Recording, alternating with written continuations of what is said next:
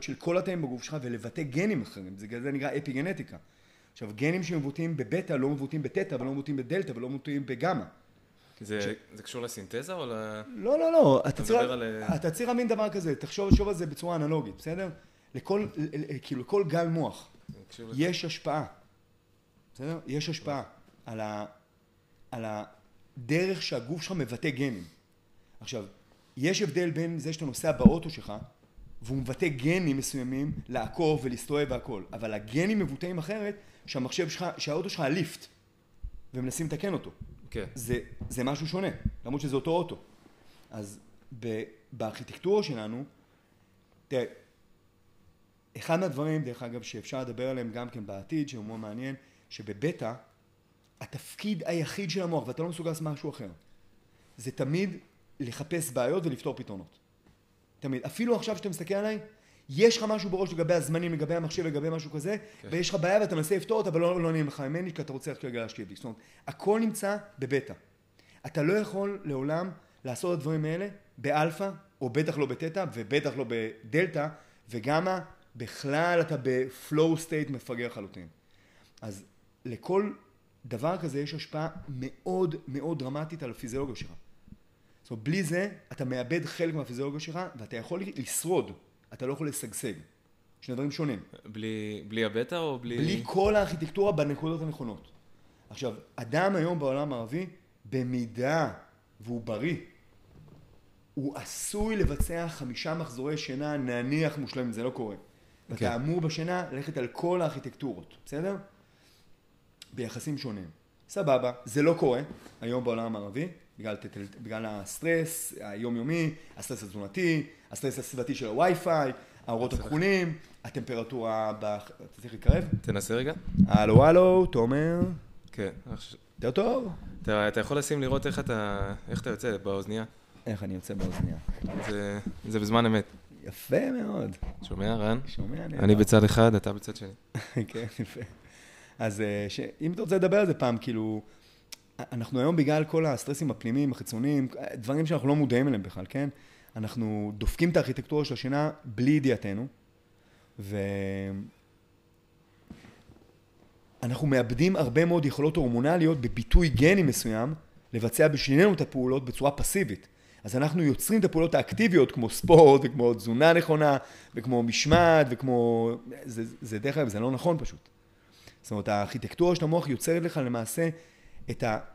אני אקרא לזה בצורה עצמית, את המוטיבציה שאתה לא משקיע בה בכלל, את הכוח רצון לייצר מוטיבציה. היא פשוט flow yourself. אתה המוטיבציה, אתה לא מייצר אותה. אתה לא צריך אינטרס בשביל המוטיבציה אותי. כן, אז היא מלאכותית יותר. היא, היא בעצם אובייקטיבית ולא סובייקטיבית. עכשיו, זה הופך את החיים מאוד קלים. בגלל זה אבותינו, הם הבינו את זה שברגע שבעצם יש להם אוכל בבטן ומחסה לילדים שלהם, הם היו מתבוננים בעולם שהוא בעצם היה עולם טבעי, רגוע, אם אין אריה בשערי והבטן שלי מלאה, אני מביט, אני מתבונן. ולאט לאט אני שוקע, אם אתה רוצה או לא רוצה, אתה שוקע לאלפא. ואם אתה, אם אתה, אתה, אם אתה תעצום את העיניים, אתה תראה לתטא. מתי אתה יצא לך לשבת שמונה שעות ככה בטבע, לבד עם עצמך, על בסיס קבוע, ולהביט על העולם, לבחון אותו בלי לשפוט אותו. תמיד זה שופט משהו. היה מלוכלך מדי, הצמחייה לא באה מדי, יש פה זימו אוויר, זה דה דה הקונגו פה בצד, אתה תמיד שופט. בטא. בעיות פתרונות, בעיות פתרונות, אולי נלך פה לצד אחר שהקונגו לא נמצא. ואלפא זה, זה הטבעי, כאילו. לא, לא. המצב ההישרדותי שלנו, שאנחנו נמצאים פה רוב היממה, זה בטא. אם לא, אתה לא תשרוד. אתה חייב שכל המערכות של האמיגדלה, של, של, של הסטרס יעבדו, כי אם אתה לא בסטרס מהלך היום, יאכלו אותך. אתה חייב להיות שם, אתה חייב אדרנלין גבוה ודופמין גבוה. אז ברגע שהדבר הזה לא מתבצע כמו שצריך, כי אתה דופק את התכונות האלה גם, או שאתה מתמכר לבטא, כי אתה מרגיש לא טוב באלפא, אתה מרגיש כאילו אתה רגוע מדי. כאילו, אין לך בעיות בחיים, אז כאילו, אתה מתחיל לדאוג שמשהו לא, לא בסדר, כי זה מה שקורה בעולם הערבי, אנחנו מתמכרים לזה. אתה לא מבין איזה השפעה יש לזה על דברים הפשוטים, כמו סכרת, וכמו אה, דחפי אכילה, אכילה רגשית, שזה בעצם שאתה מרוקן מבפנים, ואתה צריך ללמוד אותך בחוץ. כל כך הרבה דברים. וזה... אני חושב אישית, בגלל שזה רק עכשיו בתחילת המחקר בשלושים שנה האחרונות בצורה אינטנסיבית, אני חושב שאנחנו, תראה, אנחנו לא נשתמש בזה ברפואה, כי רפואה זה כלכלה. ואי אפשר להעביר אה, תרגולים התנהגותיים לרפואה, כי אז הרפואה לא קיימת. אוקיי? כאילו. כן. הטיפול בסכרת היחיד זה פעילות גופנית אה, מסוימת ותזונה דלת פחמות וצומות. לא רלוונטי. זה לא, אין בזה את ה... לא רלוונטי, אין בזה כסף. כן. לא רלוונטי. אבל איך אתה, איך זה, זה באמת מדיד היום? אם אתה רוצה לדעת כמה אתה באלפא, כמה אתה בטא? אני, יש לי בבית מכשיר שנקרא, של חברת אה, Muse. בעצם החברה לא נקראת Muse, המוצר נקרא Muse. Muse headband. ה headband, שבעצם זה EEG portable, שאתה יכול בעצם לשים על הראש. זה לא, זה, זה לא 64 או 128 אלקטרודות, שבודקים שם את הפריקציות, את, ה, את, ה, את הגלים בין הגלים. אוקיי? זה לא ככה, הוא בודק לך גלים יציבים. שאתה לא יכול לאבחן בזה מחלות נוירולוגיות, אתה יכול לאבחן בזה state נוירולוגי. עכשיו, הדברים האלה הם לא זולים כי זה biohacking, זה חברות ענק בעמק הסיליקון, שבעצם עשו מוצר נוסף מחוץ למוצר הרפואי שלהם. שהם לא צריכים FDA על זה, כי זה בעצם, זה לא מוגדר כמשהו רפואי, זה מוגדר כ-well-being state. ואז הם יכולים למכור את זה, ואז בעצם אתה שם זה עליך, יש לך, יש, יש, יש כמה מכשירים כאלה, אבל זה החברה הכי טובה, שהיא החלוצה והראשונה. אתה מקבל אפליקציה, זה, וואי, זה בעצם בלוטות', ואז מה שאתה עושה, אתה מקבל אפליקציה, נגיד לך דוגמה של ים, או של ים, בוא נגיד ים, בסדר? אתה שם את זה עליך, אתה עוצם את העיניים, אתה מנסה להגיע ל flow state. listening to a breath, או מנטרה, או whatever, לא משנה מה אתה עושה, כן? וכשהים סוער באוזניים שלך, כי אתה עם אוזניות, אתה עוצם עיניים, אבל זה משדר לך מהבלוטות' לאפליקציה בחזרה לאוזן. והוא יודע איזה state אתה נמצא. כשאתה בבטא, הים סוער באוזניים שלך. כשאתה מתחיל להיכנס לאלפא, הים מתחיל להיות יותר רגוע, הרוח מתחילה לרדת. כשאתה מגיע ל slow תטא, לא ל deep תטא, הים שקט לגמרי, אתה שומע שקט עם איזשהו רחשים קלים של רוח קלה וגלים קלים כאלה רומנטיים שמתנפצים על החוף. כשאתה מגיע לדיפ תטא, הציפורים מתחילים לצייץ. למה הציפורים מתחילים לצייץ? כי זה מפריע לך, נכון? בשביל לאמן אותך, לא להסיח את הדעת שאתה בדיפ תטא. אוקיי? ואתה מקבל בסוף ציון ותרגול, וככה אה, האדם שהוא לא מגיע מהתחום הנוירולוגי כמוני של מדיטציות, יכול בעצם לתרגל את זה. והמה, והדברים הכי יפים בתרגול נוירולוגי, מי כמוך יודע, אתה לא צריך לדעת איך עושים את זה, זה פשוט קורה. כאילו אנשים חושבים שהם צריכים להיות טובים במדיטציה, אין דבר כזה. זה כמו להגיד, אתה טוב בלהרים את היד ככה, לקפל אותה. הרי כשאתה מחליט להרים את היד, אין לך מושג איך זה קורה. אתה לא למדת אפילו. כן. This has happened, אוקיי? Okay? זה, זה כאילו מג'יק. ונוירולוגיה פה, זה נוירולוגיה פה, כי זה מגיע מפה. אז כמו שיש לך חמישה מצבי הכרה שאתה לא יודע, אתה לא מאומן, זה אתה מאומן לעשות. זה מאומן נוירולוגית, זה לא מאומן ב, ב, ב, כאילו בידיעה שלך. אז בגלי מוח, אתה יכול לאמן את זה, פשוט לא, הטבע לא אימן אותנו בעולם המערבי. הם, הם היו מאומנים. ואתה נעשה לא טוב בזה. אתה המדיטציה. כי אתה, אתה היד.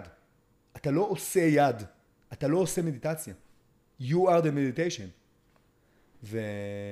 ומדיטציה, הפירוש שלה בעצם, כאילו הפירוש הגדול שלה זה to be familiar with. עכשיו אומרים, to be familiar with what? אני מכיר את כולם. לא, לא, לא. אתה צריך להכיר מי אתה באמת מחוץ למצב של פתרון בעיות ודברים כאלה, ויש שם המון. ובגלל זה אני, אני, אני הרי כבר המון המון שנים בין שעתיים לארבע שעות ביום מדיטציה, אני קורא לזה, מי שמכיר אותי מספיק טוב יודע שאני חי ארבע שעות ביום, ומה שאני עושה בשאר השעות, אני בדרך כלל מבלבל את המוח, לעצמי. ואני שופט את הכל כל העולם, ואני מפחד מדברים שלא קרו. ארבע שעות זה, זה המון. ארבע שעות זה המון, תומר, אבל ארבע שעות זה היכולת שלי. תראה, אפשר גם להשיג תוצאות ב-20 דקות ביום, כל המחקרים אומרים את זה. אבל בי יש סקרנות, קודם כל אני, אני, אני לא יכול להגיד שאני מכור לזה, כי זה יהיה משהו מאוד מאוד אה, גס להגיד את זה, כי אני... אבל כשאתה מקבל ממשהו יתרון מאוד מאוד גדול שאתה לא יודע אפילו לתמלל אותו, אתה פשוט נעשה אדם יותר טוב לעצמך בלבד, לא לעולם, לעצמך. אתה פשוט יודע להבין את עצמך, אתה מכבד את עצמך, אתה לא יודע אפילו למה. יש לך איזשהו קשר עם עצמך שהוא נורא עמוק, והוא לא רוחני אפילו, הוא מאוד אמיתי, אתה יכול פשוט לתמלל אותו אפילו מילים, אבל אתה לא יכול להסביר לעיוור מה זה אדום, אז אני לא יכול להסביר לך מה זה. אני יכול לדבר איתך רק אם היית שם. והיכולת שלך לצפות על העולם בלי לשפוט אותו, אתה לא יכול לשפוט כלום. גם אם אתה רוצה, המוח שלך לא מסוגל לשלוט, כי המגדלה לא עובדת. אין לך יכולת שליטה. של... אה, סליחה, שיפוטיות. אתה לא יודע מה זה עושה לחיים שלך באותו רגע. אתה לא לוקח דברים ללב, אתה פשוט רואה אותם, ואז יש לך אפשרות ב space שלך לתמלל אותם איך שאתה רוצה, ולא איך שהאמוציות האבולוציוניות שלך עושות. וזה כל היופי בזה. אתה חי חיים עם עצמך טובים. כשאתה לוקח הכל ללב, אתה הופך להיות מישהו אחר. כי מישהו אחר גרם לך ל... אז אתה הופך להיות שוב פעם קורבן של נסיבות בחיים שלך. אתה לא מחזיק בעט. אם אתה לא מחזיק בעט, אתה גם לא מחזיק בעט של מה שאתה אוכל. ואיך שאתה מתאמן, כי הסיטואציות קובעות מה שאתה אוכל. ועכשיו אתה מתחיל את הווישי סייקל של כל הדוגמאות שאני אתן לך על מה שקורה בחשיבה ההמונית של העולם המערבי. זה נקרא mass formation. אם אתה רוצה לדבר על זה גם בעתיד. mass formation? mass formation. mass formation זה בעצם, זה mass formation, זה בעצם, ה, אני חושב שזה המדע העתיק ביותר בעולם, של אבותינו. אפילו, אפילו אם, אם אנחנו מאמינים שמישהו כתב את התנ"ך על סיפורים כאילו אמיתיים, וגם בקוראן וגם בברית החדשה, ובכל ה, בכל התרבויות, תמיד היה נורא קל לשלוט בנו, ואתה יודע, אנחנו לא מבינים את זה שתמיד היה שליט אחד, ותמיד היה הרבה אנשים. אתה אומר לעצמך, רגע, אם אתה חושב על זה טיפה יותר, אתה לא צריך לקבל את זה במובן מאליו. הם הרוב, הוא אחד. והם אף פעם לא אהבו אותו. מה קרה? איך יכול להיות שתמיד היה שליט אחד וכולם? כאילו, זה נשמע נורא מוזר שחושבים על זה.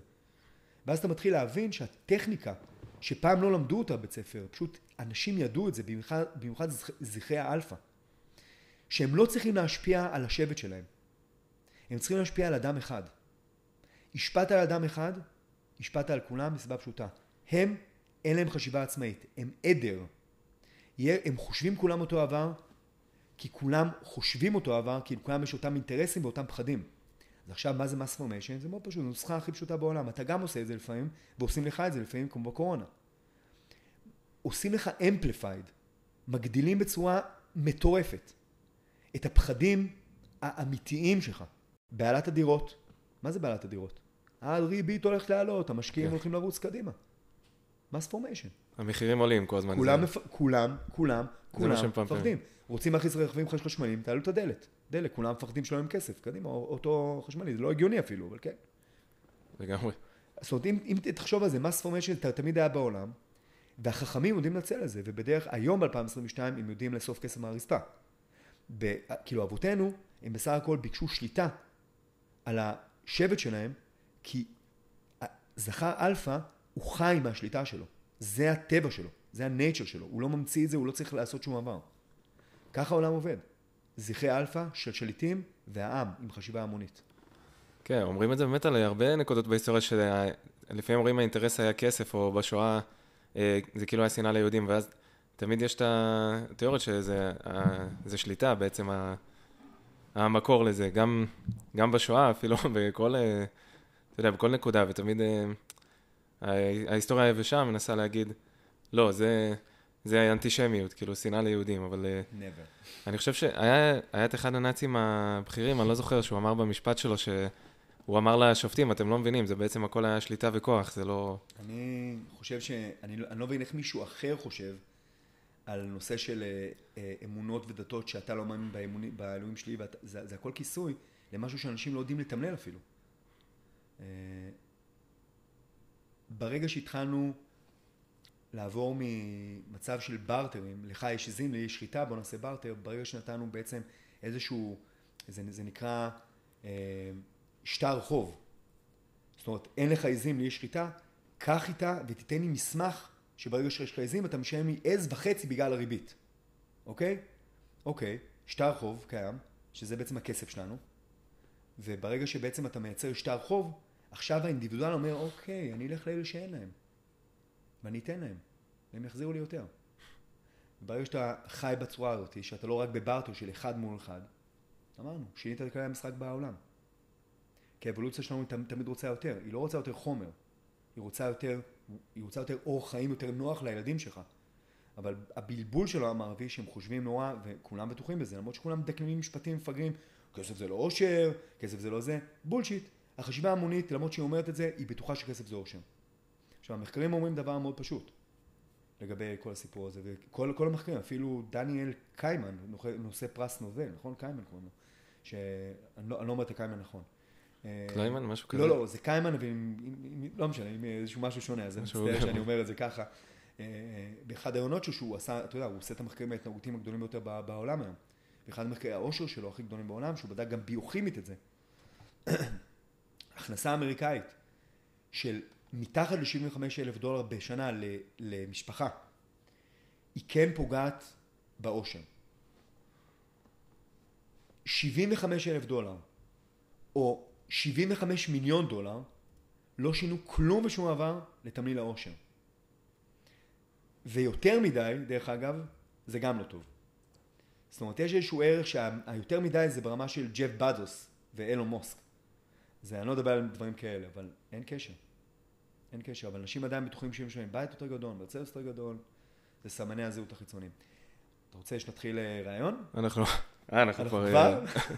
כבר בפנים, אלא אם כן אתה... זה off the record, אתה אומר. לא, אני, אני חושב שאתה יכול להשתמש מה שאתה רוצה. חיפשתי את אה, דניאל, אה, זה, קיים, זה לא קיימן. זה, אני אומר לך לא קיימן, זה... קיינמן? וואי, אני, לא, זה לא... אוקיי, אנחנו עשינו לו עוול לבחור הנחמד הזה. כן. אבל אה, בסדר גמור. לא נורא, אבל תגיד, בעצם המדיד, איך שנקרא, של Muse? Muse. זה באלקטרודות, נכון? זה, זה היום כבר עברו כמה גלגולים, והיום זה נראה כמו סרט זיעה. כמו אה, סרט, סרט זיעה כזה, אם יש לו אינג'קטורים כזה, יש לו מוליכים חשמליים מזהב, שעובדים גם על סיליקון, לא סיל, סיליקון זה הישן, על קטע של האזור של הרכות, בחלק של הקורטקס. והם יכולים בעצם לקלוט הרצים שקשורים בעצם לפעילות המוח בצורה עוד פעם, בצורה גסה. אבל זה מספיק בשביל הנושא הזה. זה לא מספיק בשביל מחלות נוירולוגיות, זה מספיק בהחלט בשביל זה. או, או מחקרים זה לא מספיק. אבל הקורלציה היא 100%.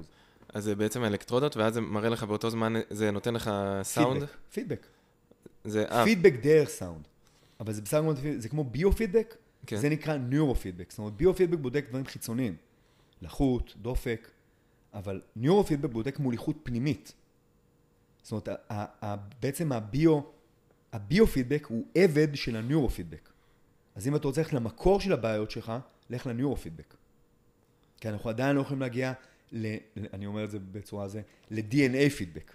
כשנגיע לזה, זה יהיה עולם מגניב. כן. אנחנו עדיין לא שם. אז, אבל, אז זה עובד על נוירופידבק, שזה כאילו ה... זה בעצם הזרמים?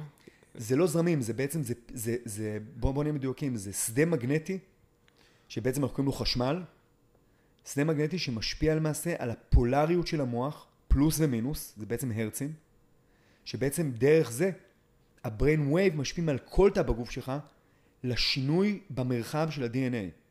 בגלל שה-DNA זה, זה סליל מאוד צפוף ברמה שאי אפשר להבין אותו, כי המוח האנושי לא מבין מה זה אפילו מהירות האור, אז בטח שלא יבין שהסליל של... אה, סליל אחד, ויש לך מיליארדים כאלה, סליל אחד של DNA, אתה יכול לפתוח אותו ולהקיף אותו חצי מכדור הארץ. לך, אני לא מסוגל לתפוס את זה. זה ברמה quantum physic. אז בגלל שאנחנו לא נתאר את זה, זה קשה לנו לתאר את זה, שבעצם זה כל כך צפוף, שאתה לא יכול לבטא גנים שהוא צפוף. אתה צריך לגרום להם כל הזמן לקשרים להיפתח ולהיסגר. איך זה קורה? לפי הרוח? לפי חום וקור? לא, לפי וייבים, לפי brain wave. אתה משנה את הבטריה מ-1.5 וולט ל-40 וולט. שינית את הבטריה, שינית את המבנה המרחבי. גנים אחרים מתבטאים. אתה אדם אחר. ככה זה עובד. כן, אז בעצם אה, אם כאילו לנסות לפשט את זה, זה, זה המוח כאילו נותן, אה, הוא נותן כמו פקודה, שזה כאילו הגל, ואז באותו רגע, מה שאתה בעצם מנסה לעשות עם, ה, עם המכשיר, כאילו, ולבדוק את זה ולעקוב אחרי זה, אתה רוצה לה, כאילו יותר אה, לעשות איזה סוג של מניפולציות. תסביר מניפולציות. כאילו, אתה מנסה יותר לצ, לצפות את זה, לדעת... לא, לא, לא, אני לא חושב שאני מנסה לצפות את זה, אני חושב שזה לא המטרה של התרגיל. המטרה של התרגיל זה כמו... אה, זה בסך הכל איזושהי בקרה מסוימת, שבשלב הראשון, הבקרה הראשונה בשלב הראשון, שקודם כל איזה שלב אתה נמצא. זאת אומרת, אם אתה יושב בקרוס לגס ועוצם את העיניים ואתה listening to your breath, אתה מקשיב לנשימה שלך, מאיפה אתה יודע איזה מצב אתה נמצא? אתה לא בטוח שנמצא במצב שאתה רוצה להיות. אנחנו ב-2022, אנחנו חייבים לוודא. זה כמו שאתה לא חושב כמה סוכר יש לך, אתה רוצה לוודא כמה הסוכר שלך. כי אתה לא מרגיש את הדברים האלה. אז בטח שאתה לא מרגיש מה זה ה-brain wave שלי. אני עוצם את העיניים, חושב על כל הבעיות בחיים שלי, מנסה לפתור אותם, ואני במיינדפולנס. זה לא עובד ככה. עכשיו, אנשים חושבים שמיינדפולנס, קודם כל זה לא מדיטציה, זה לא deep meditation, זה רחוק אפילו מאוד, ואנשים חושבים שבעצם אם תשאל עכשיו עשרות אנשים אינטליגנט ברחוב, מה זה מדיטציה? אני צריך להפסיק לחשוב. אז אתה כנראה תהיה בקבר שלך. כי אנחנו גם לא יודעים זה קיים, אם אתה מפסיק לחשוב שאתה בקבר, אבל אנחנו מניחים. והמוח לא יכול להפסיק לחשוב לעולם, כי יש לך את ה-unconscious mind, וה-unconscious mind זה, בסך, זה בסך הכל הבלופרינט של ניסיון העבר שלך עם ההשלכה לעתיד שלך. זה בלופרינט הורמונלי. וברגע, אתה לא יכול להימלט מזה. זה הכל. אז מה שקורה בעצם במיוז, אתה בסך הכל מקבל פידבק איזה שלב אתה נמצא, ולפי זה אתה יכול לבצע טכנולוגיה לרדת לשלב אחר. הוא לא מנחה אותך לזה, הוא בודק אותך. אז אתה צריך לקבל בעצם, אתה, אתה מקבל גם, גם ב, ב, באפליקציה, אתה מקבל פידבק, אם אתה רוצה, יש קורס באודיו, איך אתה תוטאפ אין לתטא. זה נורא נורא נורא קשה להבין זה בשלב הראשון, כי הגיידליין הזה, הם דורשים תרגול, ואנשים רוצים גלולה. ברגע שאתה עובר מתרגול לגלולה, אין, אין, אין, אין בעיה לגעת. אני צריך לתרגל את זה כל יום, כל יום, גם ביום שבת, וכל יום 20 דקות, אחרי זה לעלות 40 דקות, אוקיי, אפשר לעשות כסף בזמן הזה. ואפשר לאכול תופינים בזמן הזה, אז מה הבעיה? כן, זה זמן לדאוג בו. זה, זמן איכות, לשבת ולשתות כוס קפה, מה יפה? אז אה, יש לי גם מכשיר, דרך אגב, אני כבר לא משתמש במיוז, אני יותר נותן אותו ללקוחות שלי להדג, להדגמה, בעיקר לחרדתיים, בעיקר לאלה שיש להם בעיות עם עצמם. עדיין קשה לי מאוד, אולי בודדים מאוד לקחו את זה ועשו מזה באמת אה, תרגול יפה בלמידה. 99 אחוז קיבלו את זה והחזירו את זה איזה, אמרו לו, לא, אני לא, אני לא בתקופה הנכונה לעשות את זה, אז מתי התקופה תהיה נכונה, אוקיי? ואני לא משתמש בזה כבר כי אני כבר, אמ, אני לא יודע כמה שעות יש מאחוריי, אבל אני נורא נורא מתקדם לכיוון המאנקס והיוגיז, ששם הם מקבלים אה, תבנית מוח שונה אחרי עשרת אלפים שעות. אני די בדרך לשם. אני לא עושה תחרות עם זה, אבל אה, זה פשוט, זה, זה, זה, זה פשוט זורם ממני, כי אני יושב בהמון שעות מדיטציה. ואני גם לא יודע למה אני עושה את זה, אני פשוט עושה את זה, אני לא רוצה להסביר אפילו. והמוח, והמוח שלי כן מגיע לארבעה הרץ מהר מאוד, ואני חווה שם חוויות מאוד עוצמתיות, אבל לי זה לא הספיק בשלב הראשון. אני חיפשתי חברות מעמק הסיליקון שעושות לא נורו פידבק, אלא שים לב, נורו אימפקט. נורו אימפקט זה משהו אחר לגמרי. אתה בעצם, אתה מקבל מכשיר שמייצר שדה מגנטי, זה נקרא הרצים מסוימים, מ-1 הרץ עד 64 הרץ. הוא מייצר את זה כקשת מסוימת עם מגנטים, שזה דומה מאוד מאוד מאוד לתעודה המגנטית של MRI. רק שב-MRI משתמשים בטסלות, ובמכשיר הזה משתמשים במיקרו-טסלות, אוקיי? וברגע שאתה שם את המיקרו-טסלות על המוח קרוב אליך, כי ה-MRI נמצא רחוק ממך, ואתה יודע שהמרחק מאוד משפיע על הקרינה, על הדבר הזה, זה, זה בריבוע משהו. מבחינה, physical, מבחינה פיזיקלית, כל מילימטר. אז אתה שם את המכשיר הזה, אתה, אתה, אתה רוצה עכשיו בוא נגיד להיות, אה, להעביר עצמך למצב רגוע, מה שנקרא לאלפא. אז אתה מייצר את ההרצים של האלפא למרות שאתה ב anxiety, אתה ממש בחרדה, בסופו של דבר לא משנה מה, המוח ייכנע לזה. כמו כל דבר, זה חוק פיזיקלי. וכשהמוח ייכנע לזה, אתה מלמד את הנתיבים הנאורולוגיים שלך להתחוות מחדש, כי כל פעם שאתה מגיע למצב נאורולוגי מסוים, כמו נערים משקולת, כמו שחקן גולף, כמו טניס שמתחיל חבטה מסוימת, אתה מייצר מעגל נאורולוגי לבצע את זה עוד פעם ועוד פעם. אז אתה, מייצ... אתה מאלץ את הגוף לייצר את זה, ואחרי מאות פעמים כאלה, אתה פשוט עוצם את העיניים ואתה לא מבין איך זה קורה, זה קורה, כי החיווט קיים כבר. אוקיי? אז זה מאוד מעניין, מכשיר מאוד יקר, מאוד מאוד יקר. אני כמובן לא משקיע במרצדסים, משקיע בעצמי. וקל לי לקנות את הדברים האלה. אני מאוד מסוכן. יש מכשירים שקניתי מהסוגים האלה שעבדו פחות טוב ויש יותר טוב, כי אני גם אינדיבואל שמגיב אחרת. יש בו גם את ההתנגדויות הרגשיות לשבת ולעשות את זה. והמכשיר הזה השפיע עליי מאוד, מאוד מאוד מאוד, בעיקר על החלק של השינה. על ההרצים הנמוכים של דלתא, של זה בין 1 ל-4 הרץ. היה לי חוויה מאוד עוצמתית שם, עם הנושא הזה. אז uh, אחרי שתרגלתי את זה כמה, כמה מאות שעות, נתתי את זה הלאה לאנשים שצריכים את זה. אז בעצם עשית כמו קורס כזה לעגלים, כאילו, ואז... כן. ועכשיו אתה כבר, אתה מצליח לזהות אם אתה מנסה לעשות מדיטציה, אתה יודע בערך באיזה גל אתה, כאילו, אתה מבין? אני, אני אגיד לך את זה בצורה פשוטה, כי קשה להסביר את זה, כי, כי, כי אין הסבר מדעי שאני יכול להוציא מהפה שלי. אבל אני אשאל אותך שאלה, אתה אומר. כשאתה מכופף את היד, אתה מודע לזה שמכופפת? אמ, לא. לא, כשאתה עכשיו עושה את הפעולה, אתה מזהיר אותה, אה, שאני עושה, כן. אתה מודע לזה, נכון? כן. אני מודע לזה, באיזה גל אני. עכשיו, להגיד לך למה אתה מודע לזה שהיד שלך מכופפת, נסה להסביר לי. היא פשוט מכופפת. כן. אתה לא יכול להסביר לי את הדברים האלה. לא, לא מודע. לא, כאילו, אתה מכופף את היד. אתה יודע שהיא מכופפת? כן. רן, תיכנס לתטא. אתה יודע שאתה בתטא? כן. כי זה חוויה אחרת לגמרי, ואני יודע להבדיל בין החוויות של אלפא, תטא, ובטח גמא. לדלתא אתה לא נכנס במדיטציה לעולם, כי בדלתא אתה, אתה בעצם, זה לא שאתה מפסיק לחשוב, אתה לא מודע למחשבות שלך לעולם. וזה לא REM sleep, זה לא, זה לא שנת, שנת חלום, כי בשנת חלום אתה מודע למחשבות שלך, אתה לא תזכור אותן בצורה בהירה, בגלל שאין לך את התמלול הרגשי. אבל דלתא אתה לא יכול להגיע במדיטציה, ואם אתה מגיע, אתה כנראה נעלמת. אבל בתטא אתה חווה נצח בתוך 20 דקות, ואתה חווה חיים שלמים בתוך 4 שעות. וקשה להסביר את זה. זה תטא? זה... כן. ודלתא כאילו זה אחד אה, בעצם אה, אחד מתחת, והוא אחראי למעשה על הדיפ סליפ שלנו. התטא הוא למעשה הגל שהגוף יוצר ריפר והילינג על כל דבר שאפשר. זה המקום שאתה מכניס את האוטו שלך למכונית, מעלה הליפט, עושה את טיפול עשרת אלפים.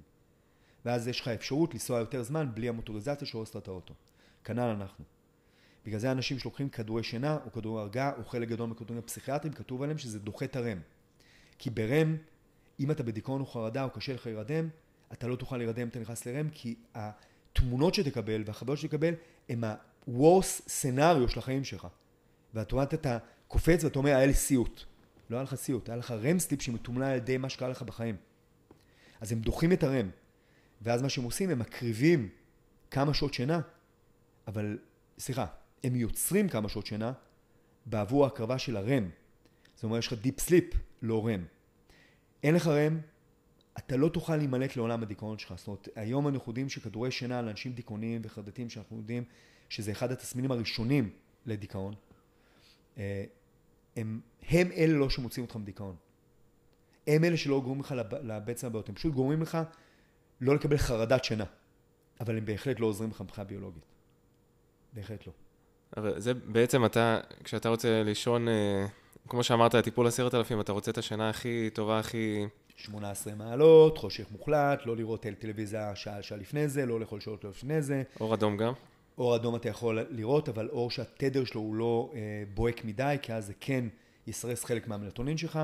אז אני משתמש בעיקר באינפרד ולא ברד לפני, לפני השינה, שהאינפרד הוא unvisible light, זה ה-830 ננומטר אם אני לא טועה, שבעצם המוח, המוח לא יכול לפרש אותו כלייט, תנשמות כן, אנחנו לא, והוא כן למעשה חודר את הדרמיס והוא עובר לכיוון ההשפעה על ה-DNA, הוא כן משפיע על ביטוי גנטי מסוימים והוא כן יוצר איזשהו תמורות למערכת החיסון, לקולוגן של האור, אה, ולעוד כמובן הרבה דברים, אנחנו יודעים שמחקרים מוכיחים שאם אתה מקרין אותה אינפרד על האשכים שלך, אתה מעלה את הטוסטסטרון ב-70-80. אחוז, ועוד הרבה דברים אחרים. זה גם אה, חשיפה לשמש, אומרים שזה... חשיפה לשמש, אין דבר כזה חשיפה בטוחה או מסוגלת, אנחנו קופצים מנושאים מדהים, אבל אה, כן. חשיפה לשמש... לא, הזכרת לי עם הטסטוסטרון, כן. אז אנחנו נדבר על זה פעם אחרת, על שמש. שמש לא הייתה מסוכנת אף פעם, אנחנו מסוכנים לשמש, אנחנו פשוט לא מבינים את זה. כן. כן.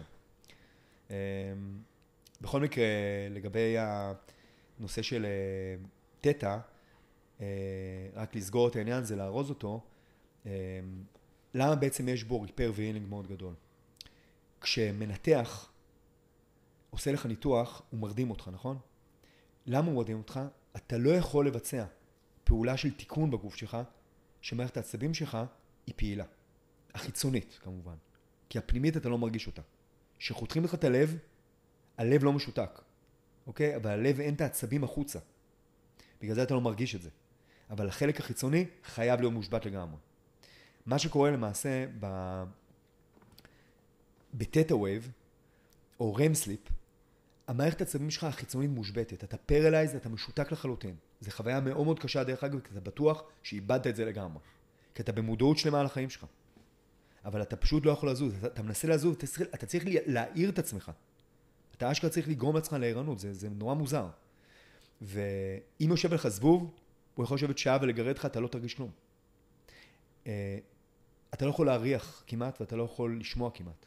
אתה יכול לשמוע, אבל השמיעה שלך היא שמיעה שונה מהשמיעה במצב שאנחנו נמצאים כרגע. זאת אומרת, אתה לא יכול, אתה יכול ליהנות מאותו שיר מאה אלף פעם, זה לא, לא ימאס לך. כי זה כל פעם משהו חדש, כי המוח לא יכול לקחת את השיר ולהגיד משעמם לי. אין לך את השיפוט הזאת. לעולם, שזה חוויה אחרת לגמרי. וזה הרם סליפ? זה הרם בעצם. זה כמו שאדם שאתה שם לו ברם סליפ, או אתה שם לו בלילה, ווייט uh, נוז, אתה יודע, כל המאוורר הקבוע או המזגן הקבוע, זה עוזר לו להירדם. כי הוא לא שופט אותו, ואז בעצם השדה, לא הסטנטים, ה-wave שאנחנו, שאנחנו מפרשים אותו כמיוזיק או כנויז, הוא מסתדר עם הגל גל מוח הזה, בגלל זה אומרים, יש, יש תדר ל-white noise, שזה תדר נמוך. הוא צריך להיות עם. עכשיו, אתה שומע אותו. אתה שומע אותו, אתה לא, מתייחס, אתה לא יכול להתייחס אליו. ואתה יכול לשמוע אותו כל הלילה. והוא עובר לידך ואתה קם בבוקר ואתה לא זוכר שהיה מעבר פתוח. מדהים. אז למה זה בעצם? אז מה שקורה בעצם, שתטא, אתה יודע, שקורים בעולם המערבי, אנחנו יודעים שיש סדנאות כאלה ודברים כאלה שאני די לא בטוח באיכות שלהם, זה שנקרא תטא הילינג. תטא הילינג זה מעשה, השם הוא נכון, כשאתה מגיע לתטא יש בך הילינג, להכל. כי הגוף שלך הוא paralyzed והמנתח, שזה המערכת החיסון שלך, יכולה לעשות דברים בלי ש... שיפריעו לה. שם קורים בעצם התיקונים בגוף שלך, כולל ה macrophage שעושים אפופטוזיס לתאים הסרטניים שלך, ואני יכול להמשיך פה על הרבה מאוד דברים. זאת אומרת, זה ה... לקייל מחדש את תאי, אני חושב, זה נקרא T-Helper, שבעצם הם, אה, הם אחראים על הסימון של התאים שאתה רוצה לטפל בהם. אם זה לא קיים, מתחילות מחלות אוטואימיוניות לאט לאט. זאת אומרת, יש פה הרבה מאוד עניינים עם, אה, עם היכולת של הגוף להחלים, או להיות מאוד מדויק בדרך שהוא תוקף את הפולש, או את מה שקורה בתוכך. והגוף שלנו לא אמור לחלות בסרטן, כי ברגע זה יש, יש בתוכי המון תאי סרטן, שעוברים פרוסס כל הזמן על ידי מערכת החיסון, וזה בסדר, זה ככה צריך להיות, זה חלק מהאבולוציה שלנו. אתה לא יכול לעולם לעשות מפעל של מיליארד חתיכות בלי אחד שהוא דפוק. אתה לא יכול. אבל יש מטאטא, מטאטא את הדברים האלה. המפעל לא אמור שיהיה מלוכלך. וברגע שהדברים החיים שלנו דופקים את הרם, אתה בבעיה מאוד גדולה. אה, התחושה ברם היא תחושה שקשה להסביר אותה, אבל תחושה של ניתוק לחלוטין מהחלק שאנחנו תמיד בטוחים בו שהגוף שלנו זה אנחנו. עכשיו אנחנו יודעים שברמה, בתפיסה, לצערי אנחנו קוראים לה הרוחנית, אנחנו בעצם, אנחנו ממש לא גוף. הגוף הוא סתם מיכל הכלה של דברים ש, שזה נקרא, הוא מכיל את מה? הוא לא, הוא לא מכיל את המוח, הוא מכיל את מצב ההכרה של החיים שלך, the consciousness. מה זה אומר? חוויית החיים שלך לא נמצא בגוף שלך בכלל. הגוף שלך מכיל את חוויית החיים שלך. ב theta wave אתה באמת אחרי תקופה מסוימת, אתה מתנתק לחלוטין מהגוף שלך. עכשיו כל הדברים האלה שאומרים, אני עף מעל הגוף שלי, אני רואה את הגוף שלי, זה לא, עזוב את הסיפורים האלה, זה אנלוגיות מאוד מאוד גרועות. אתה פשוט לא יכול לשפוט כאב, אתה לא יכול לשפוט זבוב, אתה לא יכול לשפוט מחשבות. אפילו את המוות, סליחה, של יקיר שלך, או של הבן שלך, אתה לא יכול לשפוט. אתה יכול לתמלל מחדש. כי השיפוטיות שלך קרתה בגלל המחשבות המאוד מאוד ברורות של העולם הערבי. שמישהו פגע בך או איבד לך מישהו, אתה לא מסוגל לשפוט זה ככה. אתה צופה על הסרט ואתה מחליט להיות בעצם מי שמחליט את הרגשות לסרט שלך. זה יתרון מאוד גדול וזה מה שקורה ב tethering, זה גם מערכת החיסון וגם כל ה mind שלך משתנה.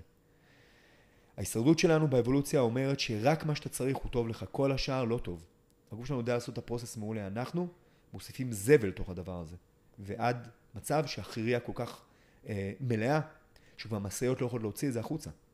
וזה גולש, ואנחנו קוראים לזה בעצם דיכאון, חרדה, מחלות מטבוליות. This is us. כן, לגמרי. אבל ב-REM זה באמת, אם אה, קצת לשים את זה ב... כאילו, איפה זה נמצא, זה, זה השלב השני, נכון? שבדרך כלל של השינה. אפשר לקרוא לזה בצורה מופשטת, כן? כי בארכיטקטורה של השינה אתה עובר בין אה, אלפא גבוה בסמוך לבטא, אתה מתעורר אחרי מחזור שינה, אתה לא מודע לזה, כי אתה מנותק מהסביבה החיצונית באלפא, אבל אתה אכן מתעורר, אתה בדרך כלל מתהפך או מסתובב, אה, או מזיז את הידיים לפחות, ואתה שוקע ישר, אם אתה אדם בריא, אתה שוקע ישר עוד פעם ל deep sleep קודם, וה REM מגיע בעצם בשלבים היותר רחוקים של הלילה. זאת אומרת, בתחילת הלילה יש לך יותר deep sleep, ובסוף הלילה יש לך יותר REM sleep. עכשיו אתה תשאל למה? חייבים לשאול למה. הסיבה היא מאוד פשוטה. באבולוציה שלנו לא היה ברור שנשן על מיטה שבע וחצי שעות. השעון המעורר היה בעצם הסערה בחוץ, או האריה, או המלחמה השבטית. ולא תמיד היה לך אפשרות לישון שבע שעות או שש שעות, ולא תמיד היה את התנאים הנכונים האלה. אבל ברוב המקרים שעתיים או שלוש היה לך אפשרות. ולמעשה אם אתה בודק היום את הארכיטקטורה של השינה, ה deep sleep נמצא בחלק הראשון. כי deep sleep אתה צריך בשביל להילחם על חייך. REM sleep אתה צריך בשביל להיות חכם. ולהיות עמוק ולהיות אה, בריא. אבל בריאות, דבר נחמד. הישרדות זה דבר שני. אתה יכול להילחם גם עם מחלת כבד קלה. אתה לא יכול להילחם שאין לך כוח בשרירים. ומי שאין לו deep sleep הוא הופך להיות אדם מאוד חלש, מאוד עייף, והוא מרגיש כאילו שהוא סוחב את היד שלו, הוא סוחב משקולת של 100 קילו למרות שהוא מחזיק את העט שלו. ותסתכל איזה יופי. יש לנו יתרון אבולוציוני גם לחושים מעט ועמוק. להילחם על חייך אתה תוכל. ללמוד פיזיקה יהיה לך קשה. כן. מאוד קשה. ואתה תשרוד, לפחות תשרוד. תביא אוכל לילדים שלך, זה בטוח, ותגן עליהם. זה, זה, מה, זה מה שחשוב. זה מה שחשוב. תשמע, זה מרתק, אני, אני מרגיש כאילו לאולי 95% מהאנשים אה, בארץ הם, כאילו בכלל אפילו לא מתחילים לחשוב על זה, כי גם אתה תזונאי ואתה יודע שרוב האנשים, אם, בכ, אם בכלל מישהו מתחיל אה, להתעסק בגוף שלו, אז זה תזונה, וגם אז זה על קצה המזלג, כאילו... תזונה וספורט, זה הכל. כן. שני, שני, שני הדברים הכי זניחים.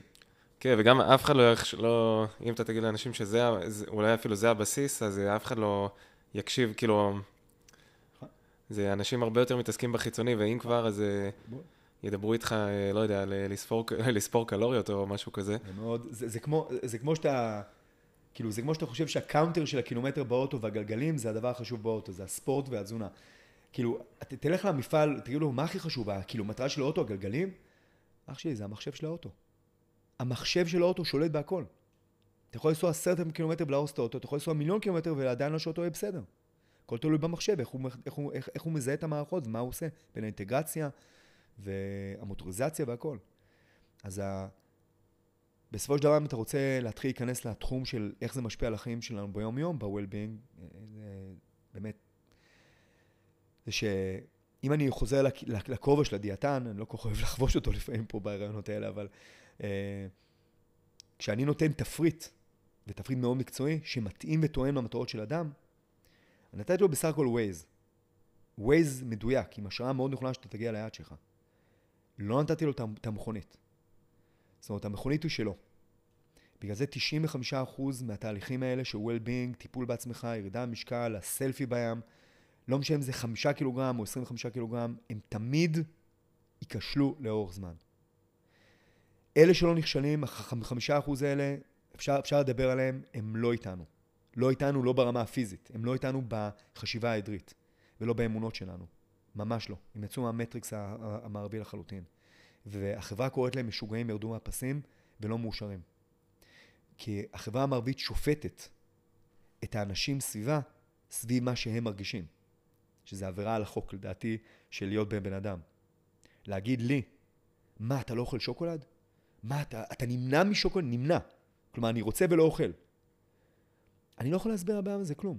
כי מה שאני אגיד לו ישפוט אותי לפי מה שהוא חושב על שוקולד. איך אני יכול לעזור לו? אם זה בעצם ה mindset שלו, שה Waze שלו נמצא שם, אבל הרכב לא נוסע. הרכב רוצה ללכת לדרך אחרת. הוא לא יכול להגיע למטרה שלו לעולם. עד שהוא לא משנה לא את המחשבות, את המחשבות שהוא לא, הוא, הוא יכול לשון עד מחר. הוא יכול גם להגיד מילים. אני הגעתי לחרן כי נמאס לי, אני חייב, זה לא בשביל הרזון שלי, לא אכפת לי מהמשקל שלי, אכפת לי רק מה-well-being, שאני רוצה אורח חיים בריא. אתה בטוח? כן. אתה בטוח בטוח? כן. ירד חמישה קילוגרם, ירד חמש עשרה קילוגרם, שיפר את הבדיקות דם, נכנס לכושר, חתיך הורס, סלפי בקיץ, כולם נותנים לו לייק. למה אתה מגיע לאחרי שנה ואתה אומר לי שעבר לך תקופה רבה ואתה מעלה עוד פעם עשרה, עשרה, איזה שהוא עשרה קילו גם 12 קילו. אמרת שהשתנית. לא השתנית. לבשת פאה. והפאה עפה ברוח ברגע שיש לך יום רע. והמבחן הטוב ביותר לאנשים, הטוב ביותר לאנשים שהם פוחדים אפילו לדבר עליו, של האם השתנית, אל תחכה ליום רע.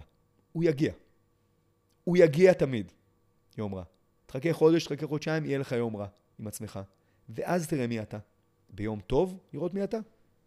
שאתה קם בבוקר לעבודה ואתה הכנת קופסאות, והדיאטן שלך נותן לך בראש ואומר לך את המילים הנכונות, ואתה באטרף של החיים, זה יום טוב. יום רע זה יום שבגדו בך, שיקרו בך, או שאתה מרגיש שאין לך משמעות בעולם, או איבדת משהו מאוד יקר לך, או שפשוט מאוד אתה הולך למקום לא טוב, ואתה מפחד. הדברים האלה בעצם גורמים לך לאיזשהו שינוי בתודעה של מי אתה ומה אתה. מה שקורה באותו רגע, אתה חוזר כמעט ב-100% לדפוסים הקודמים, אתה מרגיש ריק מבפנים, אז אתה צריך משהו מבחוץ. זה עדות וחתימה על חוזה שהחיים שלך ממש לא טובים. אבל אנשים פשוט, הם בטוחים שברגע שמכניסים לגוף שלהם משהו מאוד טעים, שברוב המקרים זה processed food, אז הם מרגישים טוב אחרי זה, כי זה מעלה את הדופמין. אבל דופמין יש לו מדדה. יש לו בעצם high ו low. יש לו pain ויש לו pleasure. כמו כל דבר בחיים. יש לך רעב ויש לך שובע. יש לך pain ויש לך pleasure. אז מה זה ה-pain של דופמין? כואב לך היד? כואב לך הראש? ממש לא. דופמין גבוה, it's never enough. אתה תמיד חי בתחושה של אני רוצה יותר, אני רוצה יותר, אני רוצה יותר, ויש לך איזשהו חלק מאוד מאוד עוצמתי ב, ביום יום שלך, שאתה רוצה יותר, העיניים שלך בוהקות. אתה הולך לכיוון טוב, אתה רוצה יותר. ויש לך מוטיבציה מאוד גבוהה לקבל יותר. ואתה מצליח גם. אבל כשזה נשרף לך מול העיניים, הכאב הוא אי נוחות. אתה מרגיש שאתה חייב משהו, ואתה לא יודע מה. וזה בעצם, ברגע שאתה מתערב באיזון הטבעי המדהים של pain ופלז'ר, שיש לו איזון מדהים בחיים, אתה צריך אותו, אתה מתערב בו בחוץ מחומרים, אתה מתעסק עם השטן. אם יש לך דבר כזה, שחומר שאתה מכניס בחוץ, ש-it's never enough, תמיד יבוא אחריו איזשהו depression קל, שאנחנו קוראים לו דכדוך, זה לא major depression.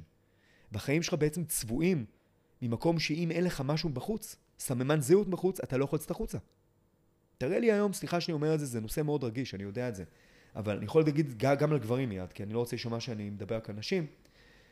נשים היום קשה להם מאוד לצאת בהבל פה ובפיג'מה החוצה לקנות חלב. הם לא יעשו את זה כי חשוב להם מה יגידו להם. הם יעשו אשכרה ציפורניים לפני שהם יוצאים החוצה לקנות חלב. אני לא מזלזל בזה, כי זה הקוד החברתי. ואני לא חושב שזה משהו נמוך, אני חושב שזה משהו שהוא מאוד גבוה בתרבות שלנו, שהיא הזויה. כי אתה לא הבגדים שלך ואתה לא ציפורניים שלך. אתה זה אתה. ואין לך את עצמך, כי אתה מנותק מעצמך, יש לך רק את הסמנים הזהות שלך. בגברים אותו עבר בדיוק. עורך דין שלא נוסע באוטו מעל אאודי, הוא לא מוערך בחברה שלנו. גבר שהולך לחתונה ואין לו דיור או איזשהו חליפה הולמת ובא עם טישרט בדלתא, מסתכל עליו כאילו הוא ירד מהפסים. או עם כפכפים. כפכפים לא אופנתיות, כפכפי ים. Okay. כן. יש פה בעיה מאוד גדולה. זאת אומרת, זה גם גברים וגם נשים וגם ילדים. אני יכול לספר לך על הילדים שלי, אני מתבייש לספר ברעיון הזה על הילדים שלי. מה קרה להם בשנים האחרונות, והם קיבלו דוגמה אישית מאבא. שאת הנעליים שלי אני קונה במקומות לא בדיוק מקוריים, ולא אכפת לי, כי אני מחליף אותם מהר מאוד. והם נראים נהדר. ואני מכבד את עצמי, כי את הכסף שלי אני משקיע בעצמי. לא בדברים חיצוניים. אני גאה בזה בעצמי. מי שלא מקבל את זה, יחשוב שאני משוגע, זה בסדר גמור. ו... אני תמיד מתגאה בגלשנים שלי ולא בבית שלי. כזה אני, אבל... אה, כי זה דברים פנימיים שלי. אז אנחנו נמצאים היום באיזושהי נקודת זמן שאנשים חייבים לקבל זהויות חיצוניות גם דרך שני הכלים, לא היחידים, אבל הדומיננטיים בטיפול בעצמך. דיברנו על ספורט, או נקרא לזה פעילות, ודיברנו על תזונה, מה שאתה מכניס לפה שלך. אבל אם מקשרים את זה עכשיו למשפטים האחרונים של זהות חיצונית, מה תגיד לחברה שלך במסעדה, בפגישות הראשונות, שהיא מזמינה קינוח, ואתה, תומר, ואני לא אוכלים קינוחים? מה נגיד לה? שאנחנו נמנעים, או שאתה נמצא עכשיו ב... יש לך איזשהו אישו עם הסוכר הזה בגלל בעיה בריאותית, או בגלל שאתה רוצה בטן שלוחה? לא משנה מאיפה זה מגיע. אז יגידו לך, תקשיב, קודם כל, קודם כל אתה מעליב אותי, זה לא כיף איתך. דבר שני, ירדת מהפסים תגיד לי? מה, אתה באמת חושב שאם מהדבר הזה יקרה לך משהו? הרי חיים על המיתו שאם פעם ב- לא קורה כלום. אוקיי, אז כל השבוע אני אחבק את הילדים שלי, פעם בשבוע אני אתן להם איזשהו כאפה ולא יקרה כלום. מחשבה מאוד ירודה, כי תגובות הורמונליות הן תגובות הורמונליות. זה לא קשור בכלל, בשלב הראשון, למינון ולתדירות. יש תגובה, אין ספק שהטוקסולוגיה, הרעילות והנזק מגיע במינון ובתדירות, כמו כל גרף. אבל להתעלם מזה שיש תחילתה של תגובה, חשיבה מאוד ירודה. אבל הציבור המערבי הוא מאוד אינטליגנט. מאוד מאוד אינטליגנט. אי אפשר להגיד עליו משהו אחד אחר. אבל הוא אינטליגנט בדברים שקשורים להישרדות חיצונית. ואני לא רוצה להכליל. אני כן יודע ממחקרים שזה עקומת גאוס פשוטה של 80% ו-20 ו-20 זה דברים אחרים לגמרי. שעשרה אחוז זה קיצונים בצד השני הם סכיזופרנים, אבל העשרה אחוז האחרים זה בעצם, זה קהילה שירדה מהפסים. הם פשוט לא מוכנים להאמין בתפיסות האלה. לגמרי. ודרך אגב, אנחנו לא מאוהרים, אנחנו לא מאוהרים, אנחנו לא רוחניים. גם אתה וגם אני היינו באפלה הרבה מאוד שנים. גם אתה וגם אני היינו בתוך השיט הזה. אני הייתי 40 שנה בתוך השיט הזה, קצת פחות. והייתי הרובוט הכי גדול בעולם, אין לי שום גאווה בזה. ואני לא קיבלתי איזשהו יד אלוהים בתוכי ואמר לי, רן אתה מואר. ממש לא. הדבר היחיד שגרם לי זה הטראומות. זה נקרא the death of the ego, המוות של האגו שלך. מה זה המוות של האגו שלך? טראומות מאוד קשות שהיו לי בחיים, שהעולם שלח, הוא לא שלח אותם לי, ובי הם פגעו. וברגע ששום דבר, שום דבר, מסממני הזהות החיצוניים שלך, לא ההורים שלך, לא החברים שלך, לא הכסף שלך, לא האינטליגנציה שלך, יכולה לפתור את הבעיה הזאת. אתה עומד בחסדי אלוהים, בחסדי היקום. ברגע זה יש לך מוות של האגו. כי האגו שלך זה הדברים החיצוניים, מה שאתה בונה. אם הדברים החיצוניים לא עומדים בפניך, מה עומד? כלום. עכשיו תתפרק לרסיסים ותבנה מההתחלה. זה death of the ego. זה מתנה מאלוהים. דרך אגב, מעטים מקבלים את זה באמצע החיים. אני קיבלתי מתנה באמצע החיים. רוב האנשים מקבלים את זה בשליש האחרון שהם כבר לא יכולים לדבר, הם לא זוכרים מה השם של הנכדים שלהם, או שהם רגל כרותה מסכרת, או שהם הולכים למותם סרטן. ואז יש שם את החשבון נפש, מאוחר מדי. כן, לגמרי. אני, אני לגמרי ככה, גם אני, אתה יודע, הדברים ה... שבסוף באמת גרמו, גרמו לשינוי הגדול, זה באמת המצבי קיצון האלה, שאני לא בטוח שהרבה אנשים היו בהם, ב, אם לקחת אחוזים באוכלוסייה הבודדים, שאתה יודע, אני הרבה שנים גם הייתי בעולם ה... כאילו הרגיל הזה של ה... אני מאמן, אני רץ חצי מרתון, אבל עדיין אכלתי, כאילו כמו כולם, חייתי כמו כולם, אבל באמת ברגע הזה שאתה, אתה יודע, היה לי חמצת אה, שזה מסכן חיים, כאילו בבית חולים, ופתאום אתה מרגיש, כאילו, אוקיי, שבעצם מי, מי בא, ל... מי עוזר לי, כאילו, אף, אתה יודע, אני לבד פה, והרופאים וה... אומרים לי, בסדר, נחזיר לך את ה... נאזן לך את הדם ואתה תשתחרר וזה, כאילו, אף אחד לא באמת אה, שומר עליך כדי שלא תגיע למצב כזה אף פעם. אף אחד לא... לא שם בשבילך, אז ב... באמת ברגע הזה שאתה, אתה כאילו, אתה, זה אתה לעצמך, ואתה מבין, אוקיי, או שאני אקח את זה לידיים או שלא, וגם איך שגדלנו, אני מאמין שאני ואתה אותו דבר. אה, לא גדלנו ככה שההורים שלנו אומרים לנו בדיוק מה עושה לנו טוב ומה עושה לנו רע מבחינת ה... מה אנחנו מכניסים לפה, או... הפוך. או חוויות. סוכר מרפא כאב. בדיוק, וסוכר זה גמול, ואני רואה את זה גם עכשיו עם, אה, אתה יודע, עם, אה, עם האחיינית וכל מיני, כאילו זה... ככה זה מגיל אפס, זה גמול וזה... כן. את תסיימי לאכול אז תקבלי קינוח וכאלה, אז... כן. אבל אה, באמת, אתה, כשאתה מגלה את זה בעצמך, אז אתה מבין כמה... כאילו, גם כמה לא הבנת וגם אתה מבין... יש את הנקודה הזאת, אני בטוח שאתה מכיר אותה, שאתה כבר לא יכול לחזור אחורה, זה... זה כאילו, אין לך, אין סיכוי עכשיו שמישהו ישכנע אותי ל... טוב, אה, תנסה, יודע מה, זה קשה מדי, כאילו, ההשקעה הזאת, תנסה לחזור, למ... כאילו, זה כבר לא, זה נקודת אל חזור. אני אשאל אותך שאלה. למה הם חושבים שזה קשה, ואתה חושב שזה לא קשה? זה, זה בדיוק ממה שאמרת מקודם, שרוב האנשים... אה, זה כמו השאלות האלה, אני בטוח שאתה מכיר, אה, שואלים אותך אם זה בריא או זה לא, דיברנו על זה גם בשיחה הקודמת, או זה אסור לך, זה מותר, כאילו לפי, אסור מותר, זה, זה בדיוק בא מהמקומות האלה, שבאמת אנחנו גדלים לעולם שכולם אוכלים בו מעובד וזה רגיל, ו, וגם אה, כל המטופלים שלך יכולים להגיד לך, והלקוחות, רן, אבל מה, אם אני אוכל, אכלתי מלא גלידות, אני עדיין חי, כאילו, זה, זה בדיוק מהמקום הזה, באמת. אה. אף אחד גם לא מבין שלגוף יש איזה, יש לו איזה זיכרון, זה, אנשים לא אוהבים לדבר על זה, שזה זה גם נכון ל, למה שאמרת, ל-REM והכל, שבאמת, זה כמו אפקט הפרפר, הכל משפיע, זה... נכון. אתה יכול גם אה, להיות הבן אדם הכי בריא בעולם ותגיד, אה, כמו שהאמריקאים אומרים צ'יט דייז, כאילו פעם בשבוע פיצה מזה, פיצה, ככה עם המשפחה. אז עם הזמן, זה, הגוף יש לו איזה זיכרון, השאלה באמת מתי. זה כאילו... זה, קודם כל זיכרון זה מילה שיכולה לייצג אה, את הגורם הפבלובי של ה... לכל תא בגוף שלנו יש circadian rhythm, יש איזשהו מחזור של 24 שעות, אין לנו באמת שעון על הקיר, יש לנו שעון שבעצם הוא מתכייל לפי אה, זמן האכילה שלנו, לפי אור וחושך, ולפי הדרך שאנחנו חווים את העולם. משפיע על כל תא, לדעת באיזה state, באיזה state אתה נמצא. היופי הוא שאבולוציונית, אנחנו קיבלנו את האור ואת החושך באותן שעות, אנחנו קיבלנו את האוכל בתדירות מסוימת, ממש לא כל שלוש שעות, אוקיי? זאת אומרת, וכמובן, הסטרס הסביבתי בעבר, הוא היה נקודתי במה שיש מולך. הוא לא היה לעולם במשהו שלא קרה. כי לא ידעת לעולם מה שמאחורי ההר. אתה לא ידעת, חשבת שיש שם מדרון תלול לגיהנום, לצורך העניין. אז בגלל שהגוף שלנו למעשה, הוא עובד תחת הדברים הקבועים שבטבע, אז הגוף לא יודע איזה סביבה אתה נמצא. אז אם כל יום בשעה ארבע עשית קפה ומאפה, מה יקרה אחרי עשר פעמים? זה הסיגנל מבחוץ לבצע את החשק לעשות את זה.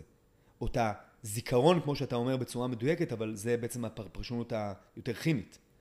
זאת אומרת, כל הדברים האלה בעצם הם קיימים ואמיתיים. ואנחנו באמת האדריכלים של ההרגלים שלנו.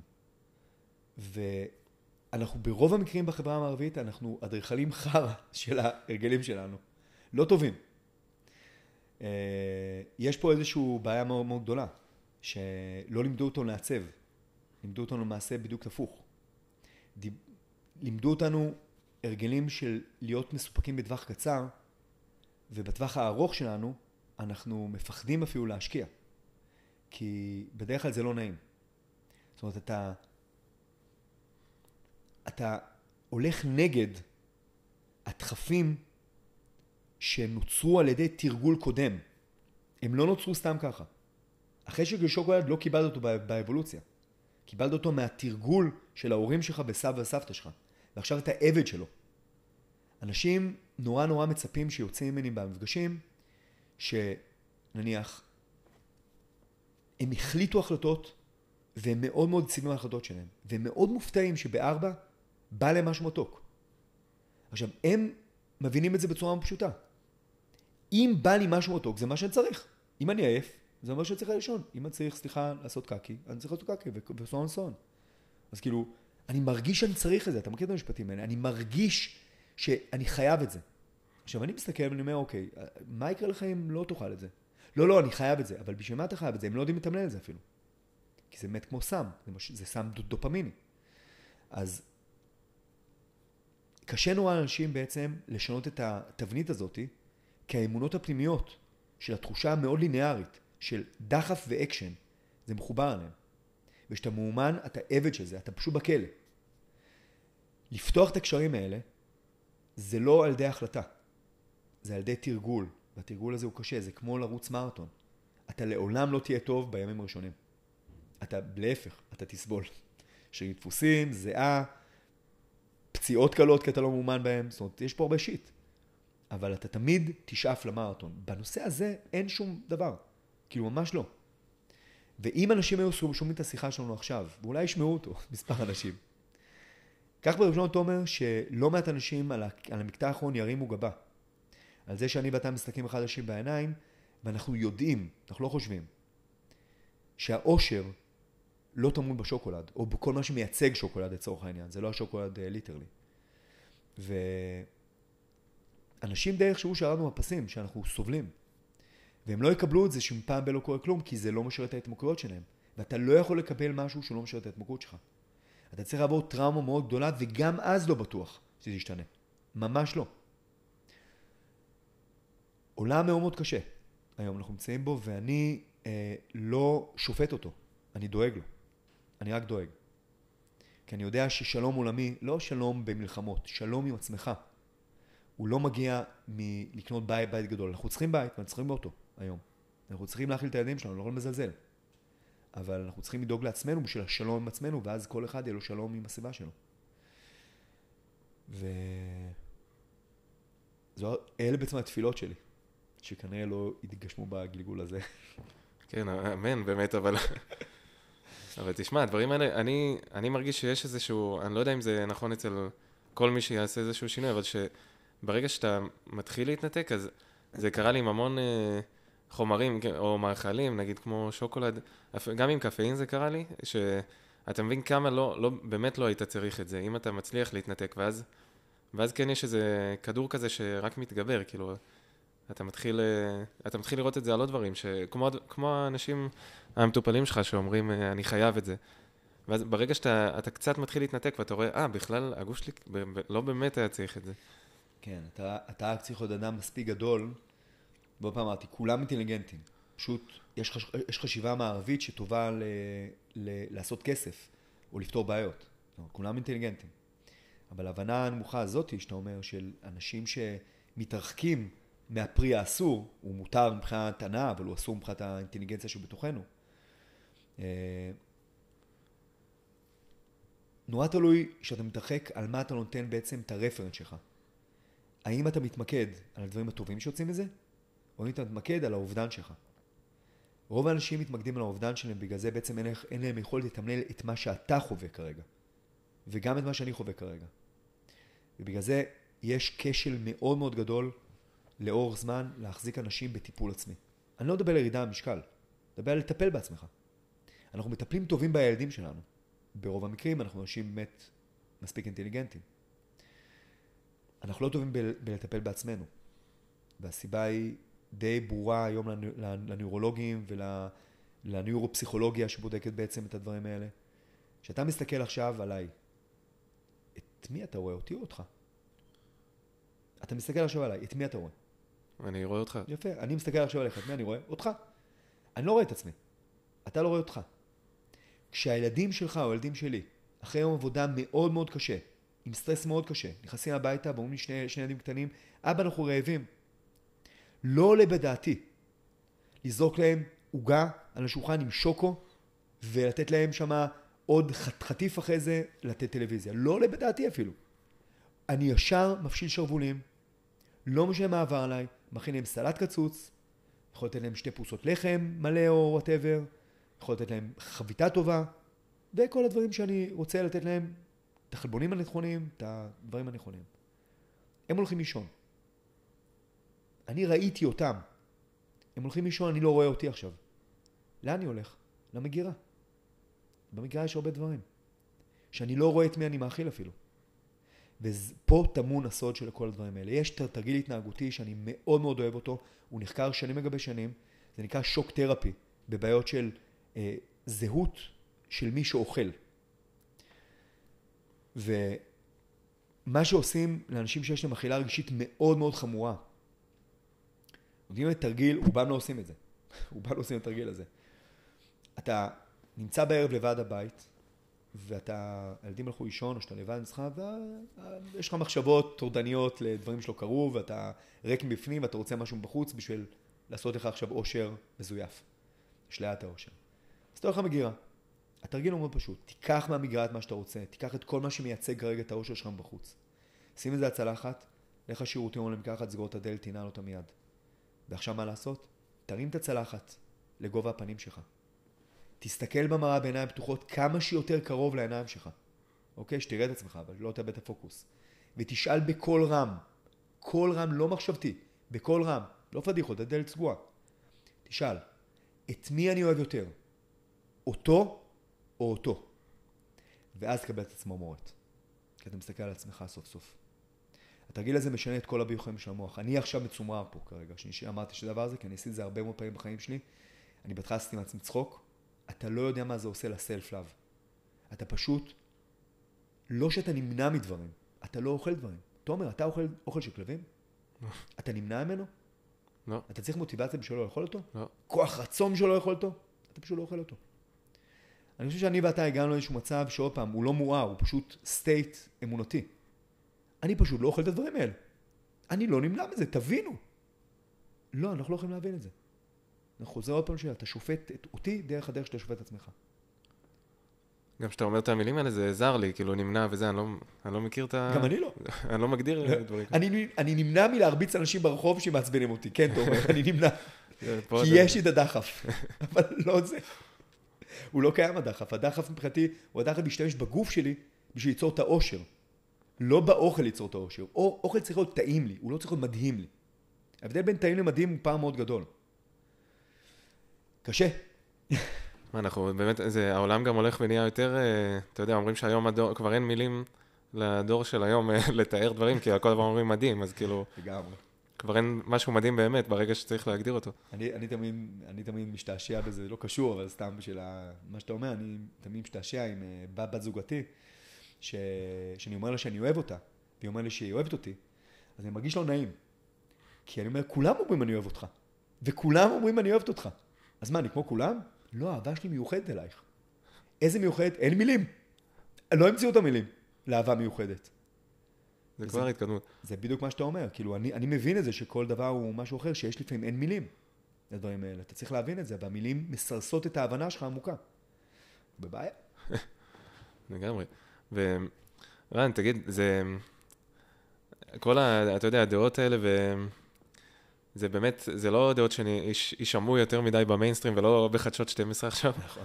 ובאמת מעניין אותי, זה גם לפני שבאת סקרן אותי עם אה, כמה לאורך הקריירה שלך, שהיא באמת ארוכה, נתקלת בהתנגדויות כאלה פומביות, או אה, אפ- אפילו לא פומביות, כאילו איזה מטופל שמולך יכול להגיד לך, מה, אבל זה, אתה סותר לגמרי, כאילו איזה, לא יודע, איזה פיצוצים כאלה, ב... כי זה באמת, בעיניי זה, זה הכיוון, אבל אה, אתה יודע, זה לא, לא תמיד המיינסטרים. זה קרה מעט. בוא אני אגיד לך למה זה קרה מעט. יש בעולם שמונה מיליארד אנשים, זה מה שאומרים לנו, נכון? אז לי קרה מעט. עברתי בחיים המקצועיים שלי קרוב ל-12 וחצי אלף אנשים, שראו אותי או בסדנאות או בצורה פרונטלית. זה לא מעט ניסיון בעולם המחקר, נקרא לזה ככה. אז למה אני אומר קרה, קרה לי מעט? כי כל ה-12 אלף אנשים אומרים את זה כל פעם שמגיעים אליי. אבל זה מעט כי השמונה וחצי מיליארד אנשים, אני לא שמעתי אותם. והם כולם אומרים את זה. אז כל דבר שאני אומר שלא מגיע מהאקדמיה לציבור, כי האקדמיה לא מובילה דברים לציבור שהם לא רלוונטיים לחיים ולא רלוונטיים לכלכלה. זה נורא קשה להבין את זה, אבל הבדיחה של כל החוקרים בעולם אומרים שהמחקרים הכי חדשים הם עוברים בין חוקר לחוקר ולעולם לא יורדים לרופא. לרופא שהוא התלמיד של החוקר. הרופאים הם אלופים וסופר טובים בהתמחות ספציפית לדבר מאוד ספציפי. אבא שלי. אבא שלי עובר עכשיו איזשהו פרוצדורה ב- בלב. המצנתר שלו והמנתח שלו הוא אלוף העולם בלעשות פעולה אחת. אין עליו, כי בזה הוא התמקצע. אבל למה שהוא יתמקצע עכשיו בהשפעת השמש על באמת האור שלך, על המיטוכונדריה שלך, ועל מערכת החיסון שלך? למה שהוא ידע את זה? אבל אתה שואל אותו את השאלה הזאת. ואתה תשאל אותו גם איזה תוספי מזון לקחת. והוא יגיד לך. וזה בעיה מאוד גדולה.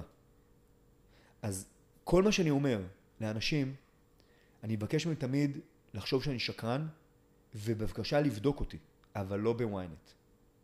לבדוק אותי בציטוטים up for today, לא של שנות ה-70, בעשור האחרון, או מטה-אנליזות שנאמצו על מחקרים ב-20 שנה האחרונות, שייתנו מסקנה אחת. ואנחנו חייבים להאמין למדע, כי אם לא, אין לנו שום זכות קיום פה כרגע. המדע חוקר דברים, אנחנו מקבלים את זה כהשערה הטובה ביותר ברמת הטכנולוגיה שלנו להבין דברים. כל דבר יכול להישבר. היום ב-2022 דברים לא יכולים להישבר, הם יכולים לדייק. יש לנו כבר טכנולוגיות מאוד גבוהות. אני, ברור שיש דברים שיכולים להישבר. כי התפיסה החושית שלנו היא מוגבלת ואנחנו רואים דברים ומבינים דברים ברמה מוגבלת מאוד, שזה גם שיחה לפעם אחרת, זה משהו מרתק ובכלל מבלבל. אבל אה, אנחנו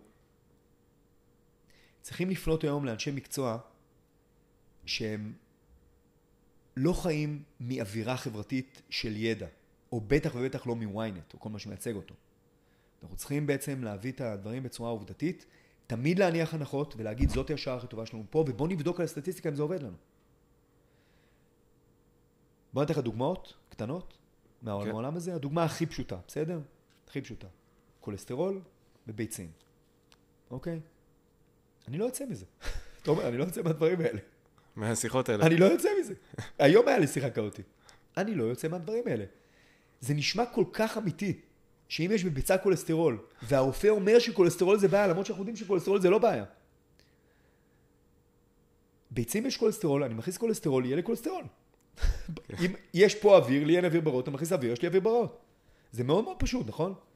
אף אחד לא מדבר על זה שיש 27 שלבים אנזימטיים בתאי האנדרוציט בקולון לבקרה של ספיגה חוזרת של כולסטרול לגוף, לכבד. אף אחד לא מדבר על זה. הרופא לא יודע את זה אפילו. והגוף שלנו צריך המון כולסטרול. המון. האדרנל, ההורמונים שלך, ההורמונים שחשים לליבידו שלך, לרמת הסטרס של, של לעשות את האדפטציה הטובה. המוח שלך מורכב מכולסטרול. כל תא בגוף שלך, ממברנה, מעטפת עשויה מכולסטרול. 70% בשביל שתהיה חדירה למחצה וחומרים וחלבונים ושומנים וכל הדברים המדהימים האלה. כולסטרול מסוכן? לא, אבל הרופא אמר שיש כולסטרול טוב וכולסטרול, באמת? יש כולסטרול טוב וכולסטרול רע? בוא תספר לנו. LDL זה הרע וה-HDL זה זה. אז בוא נבדוק.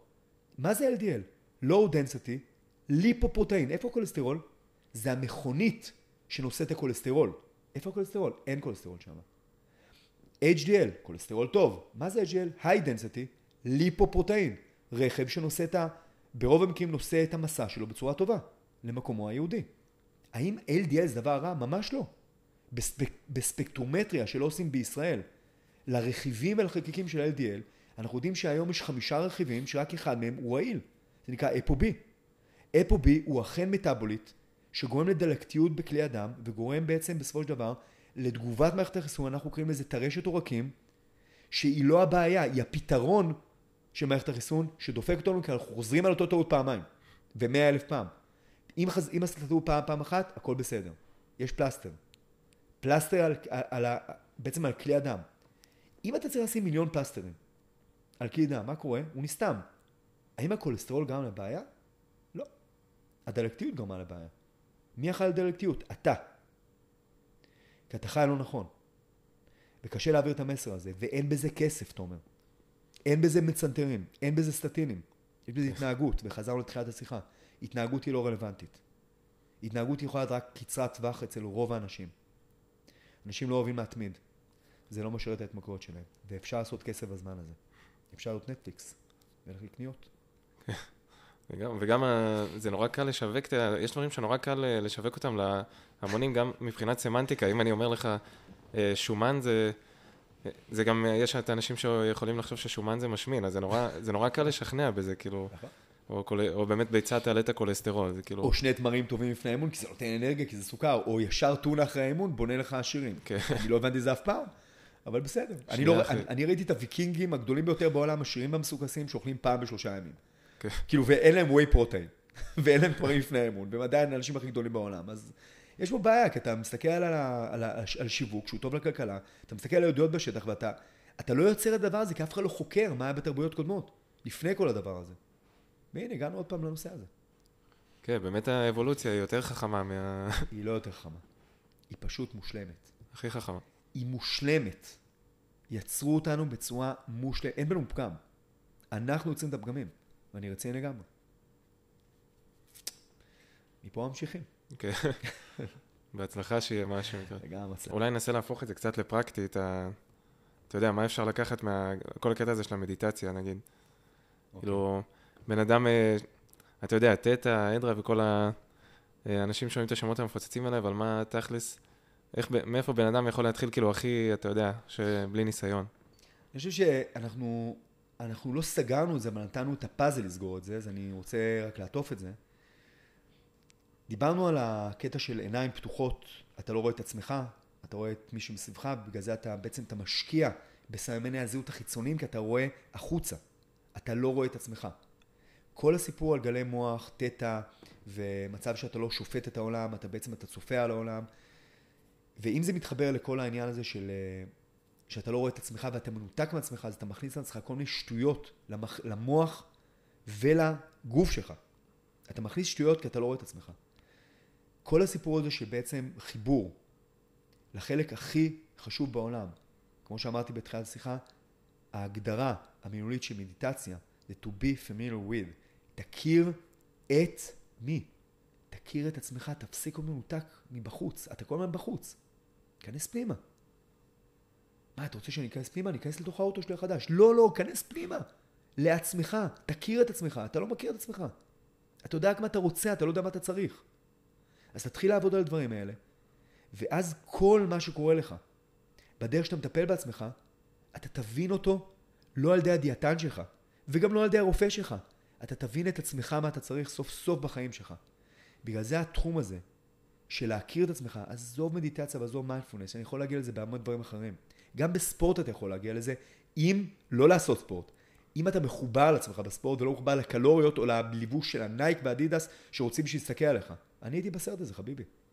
המון המון שנים הייתי בסרט שלא יכלתי להתאמן בלי מראות ובלי קהל. אני גאה בזה שיצאתי מזה, הייתי מכור לנושא הזה ברמה מפגרת. כן, חיית גם, את החדר כושר. חייתי את הצד החיצוני של מה חושבים על רן צור השירי והחטוב. זה נורא ואיום. זה נתן לי דיכאונות ברגע שלא היה לי קהל ומראות. יצאתי מזה סוף סוף. היום אני מתאמן רק עם הגוף שלי, לבד בלי מראות, בכל מקום. משקל גוף, גומיות, כוס מים, שמש, אהבה. זה הכל, לא צריך קהל. אני הקהל הכי טוב של עצמי, כי אני מחובר לעצמי. ואני חושב שמי ששומע את זה צריך להיות מסוקרן. הוא לא צריך לקבל את מה שאנחנו אומרים.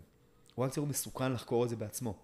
כי אם יש אחוז אחד של אמת פנימית למה שאנחנו מדברים כרגע, שווה לחקור את זה. זה קצת אה, דע את עצמך, יש כזה בעברית גם.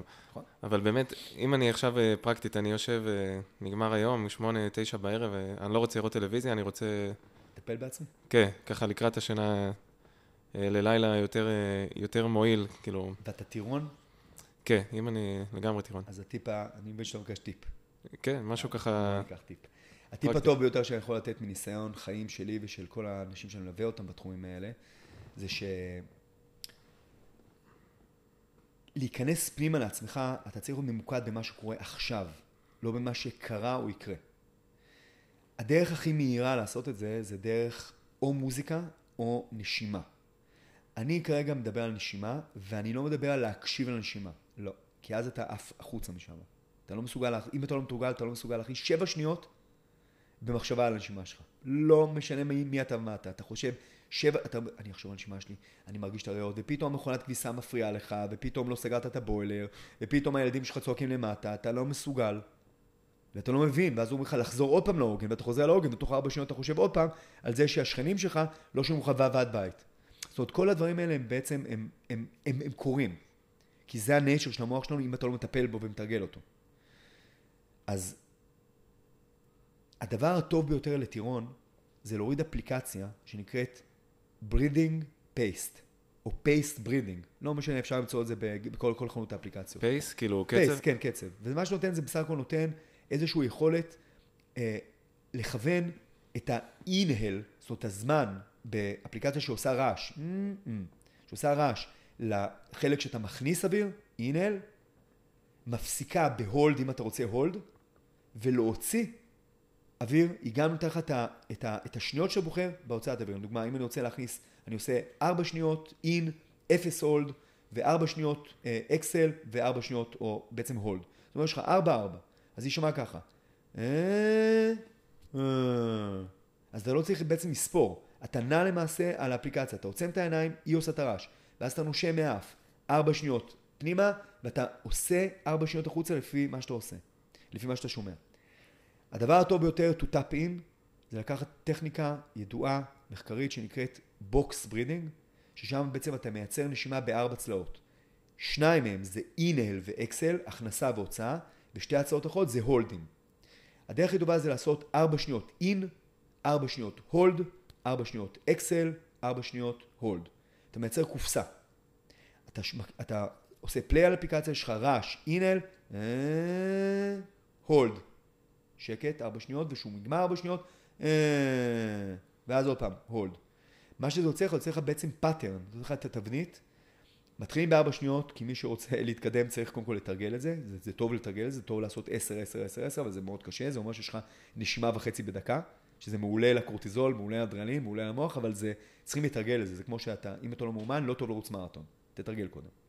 אז הכי, הכי קל מתחילים בארבע שניות, ואם אתה בעצם זה משהו מוחשי, זה צליל. וזה תהליך שקורה עכשיו. קל לך להתאפס על זה, כי ככה אתה לא עף למקומות אחרים, אתה כל הזמן חוזר לצליל ולנשימה שלך. מאוד פשוט, חמש דקות לא צריך יותר מזה בשלב הראשון, ואתה מרגיש יותר טוב אחר כך, ולאט לאט כשאתה מתרגל את זה יותר ויותר, אתה מכיר את עצמך יותר. אז בלי להגדיר זמן יותר מדי, כמה דקות בהתחלה? ו... בעיקרון אני מציע לאנשים בשביל לא להתחרפן, לא, לא לעבור את חמש דקות. כי אחר כך הם מאבדים ריכוז ומתחילים לשנוא את זה, ואז זה עול עליהם, והם לא לא הפעם הפעם השנייה, אז החוק אומר, תתחיל עם זמן שתהיה מספיק סקרן ללכת על הפעם השנייה. בגלל זה אימון לאדם ראשון, לעולם לא שעה. עשר דקות. אל תוציא אותו משם עייף מדי, אל תוציא אותו, כי גם ככה אין חשיבות לזה. תוציא אותו עם חשק. כל דבר בחיים. טוב, אז uh, יש לאנשים ממה להתחיל באמת, מאיפה להתחיל. יש הרבה, יש הרבה התחלות, נדבר על זה גם בפעמים הבאות. כן. כן. שאלה אם יתמידו. אנחנו נותנים את האינפורמציה. אנחנו אנשים טובים. רוצים רק טוב בעולם. טוב, רן. תודה רבה, תומר. תודה לך, היה תמיד, מעניין כמו תמיד. שמחתי להיות פה. ביי ביי. ביי.